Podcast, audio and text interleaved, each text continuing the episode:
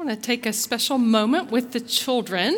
I, am happy to see some children here this morning, and I know there are many of you at home, and I hope you'll move just a little bit closer to your screens and share with all of us just a moment that's especially for you. When I was about 22, I moved to a big city, Washington, D.C. I had two friends who were there, but other than that, I didn't know anybody. And after I'd been living there for just a little while, something sort of sad happened in my life. It made me pretty sad. And so I woke up on a Sunday morning and decided I wanted to go to church. I had kind of stopped going to church for a little while just because, I don't know, I was 22 and I just felt like I didn't really need to go to church. But I went to church that Sunday. And I sat down in the pew and the music started and I started to cry. Just the tears about what I was sad about started to flow, and I felt a little embarrassed, and I wasn't sure what to do because I didn't know anybody in the church. But before I knew it, there was a tap on my shoulder, and this sweet woman sitting behind me handed me a Kleenex. And I wiped my eyes and blew my nose and said, Thank you. I'm a little embarrassed. And she said, You know what? Church is exactly the place we need to cry. It's okay to cry in church. It's also okay to laugh in church. It's okay to bring all of our feelings with us into church because there are people here who love us. Even this woman who I didn't know gave me a Kleenex and took care of me and showed me God's love.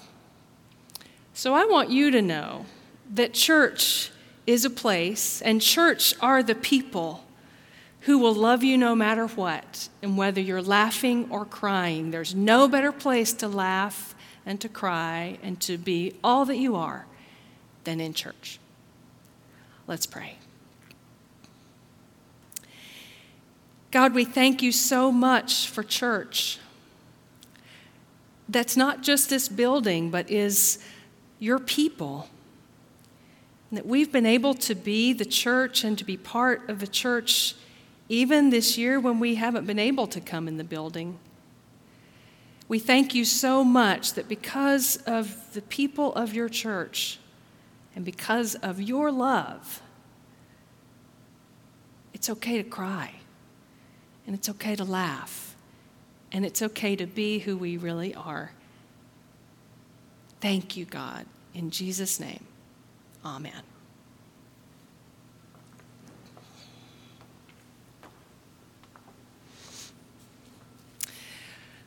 I'm not going to ask for a show of hands, but I'm just wondering how many of you have ever cried in church. yeah. Yeah. Happened to me last week, actually. Sitting over there. And for those of you who are worshiping at home, you got to see the children's choir. You got to see all their faces on a recording from Zoom as they sang. For those of us who were in the sanctuary, we didn't get the visual, but we did get to hear them. Their song was, was played in the sanctuary so we could hear their sweet voices as we worshiped together. And that was the moment for me.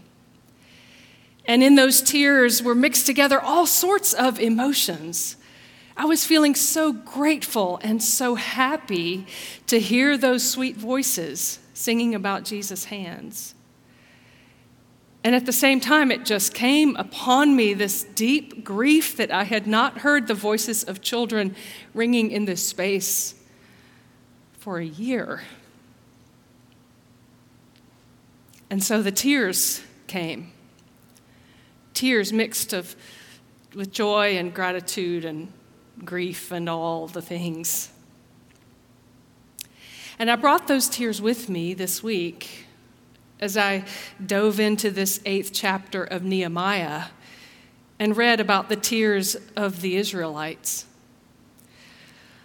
Now, Nehemiah is a book of the Bible that I don't spend much time with. I don't even know that I've ever preached from the book of Nehemiah.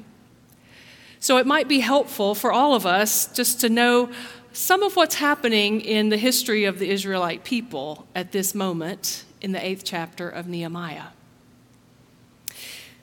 The kingdom of Israel was ruled by King David and then by King Solomon, and then it split into two, became the northern kingdom and the southern kingdom.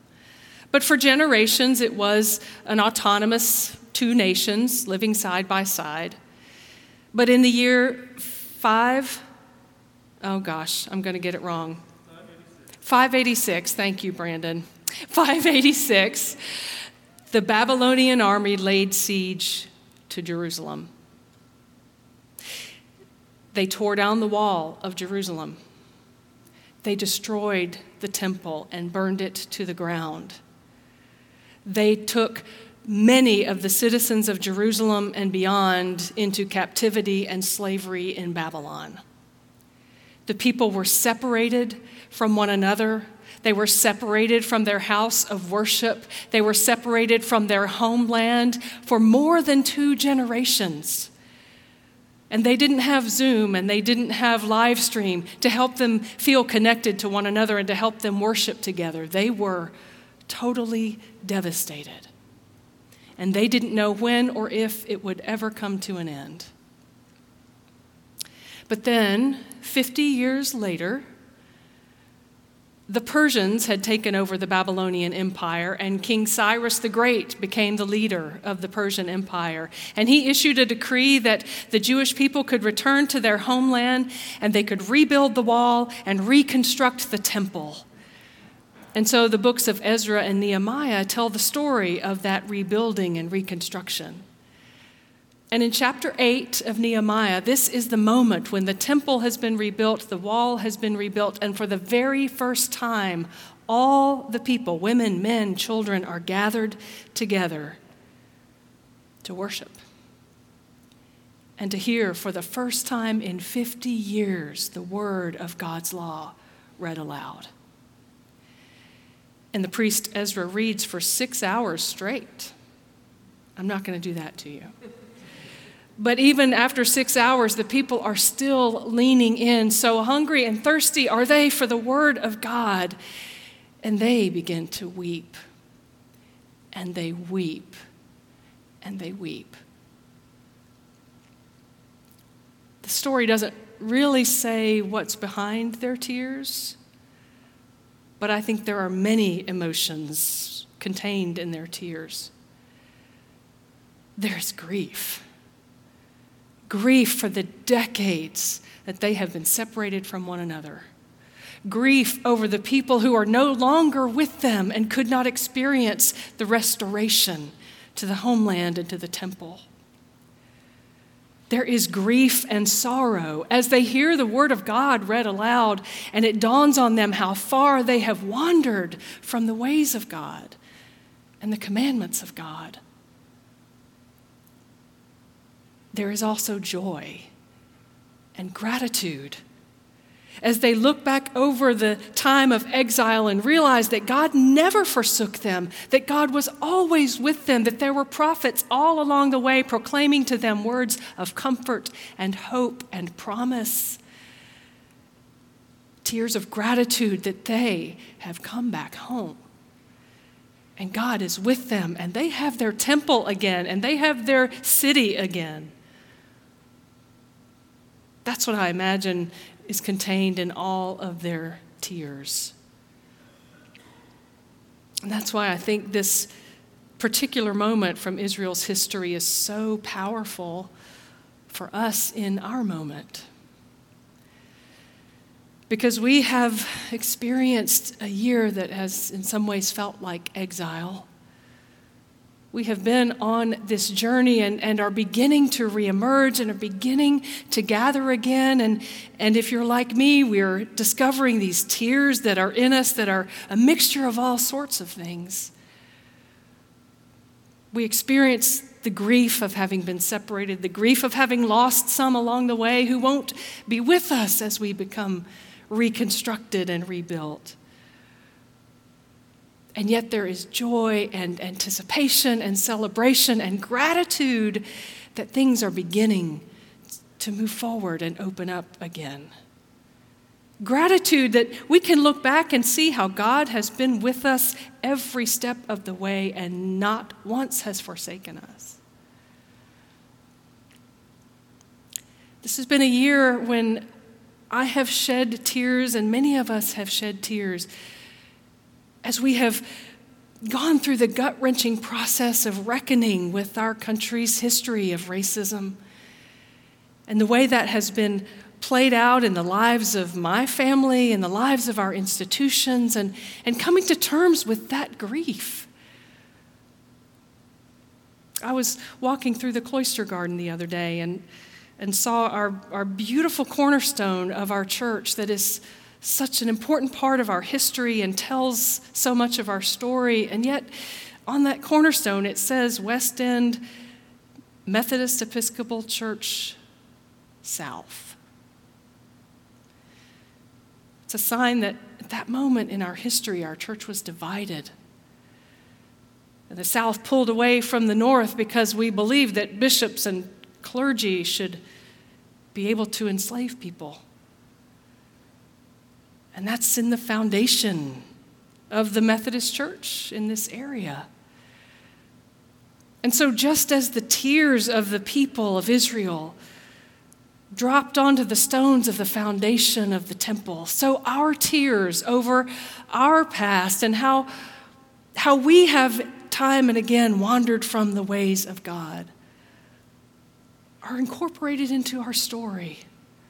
They're part of our story, and we grieve them and we allow the tears to flow because we know and trust and believe that God, only God, can take those tears and redeem them can meld them into the foundation of our experiences and build a new thing and bring new life and restoration.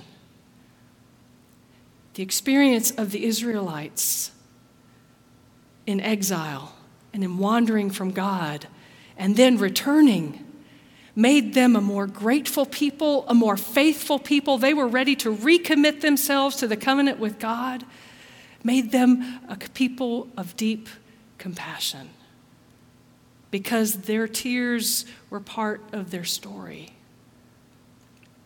And the same is true for us, I believe.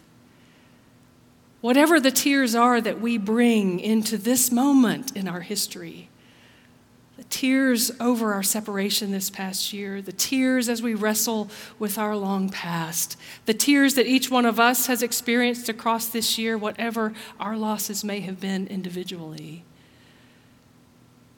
We bring them with us into worship. And then we lean into this story and we hear the word of Ezra and Nehemiah and the leaders of the people as they say, Do not weep for today is the Lord's day. Today is a day of joy and new beginning. Today, our lives are being reconstructed and rebuilt through the power and presence and forgiveness of God. This is a day of joy. There's an invitation in this story to let the tears flow and then allow God to heal us from them and then walk fully and freely into God's joy. And did you hear the beautiful thing that Ezra and Nehemiah said to the people? Go and eat the fat and drink the wine and share what you have with those who don't have enough. It's time to feast. And so, whatever tears you bring with you today, God invites you to let them flow. They're welcome here. And then to lift up your heads into the sunshine and receive God's love and forgiveness and a new beginning. And to come to the table and have a feast because this is the day of joy in the Lord.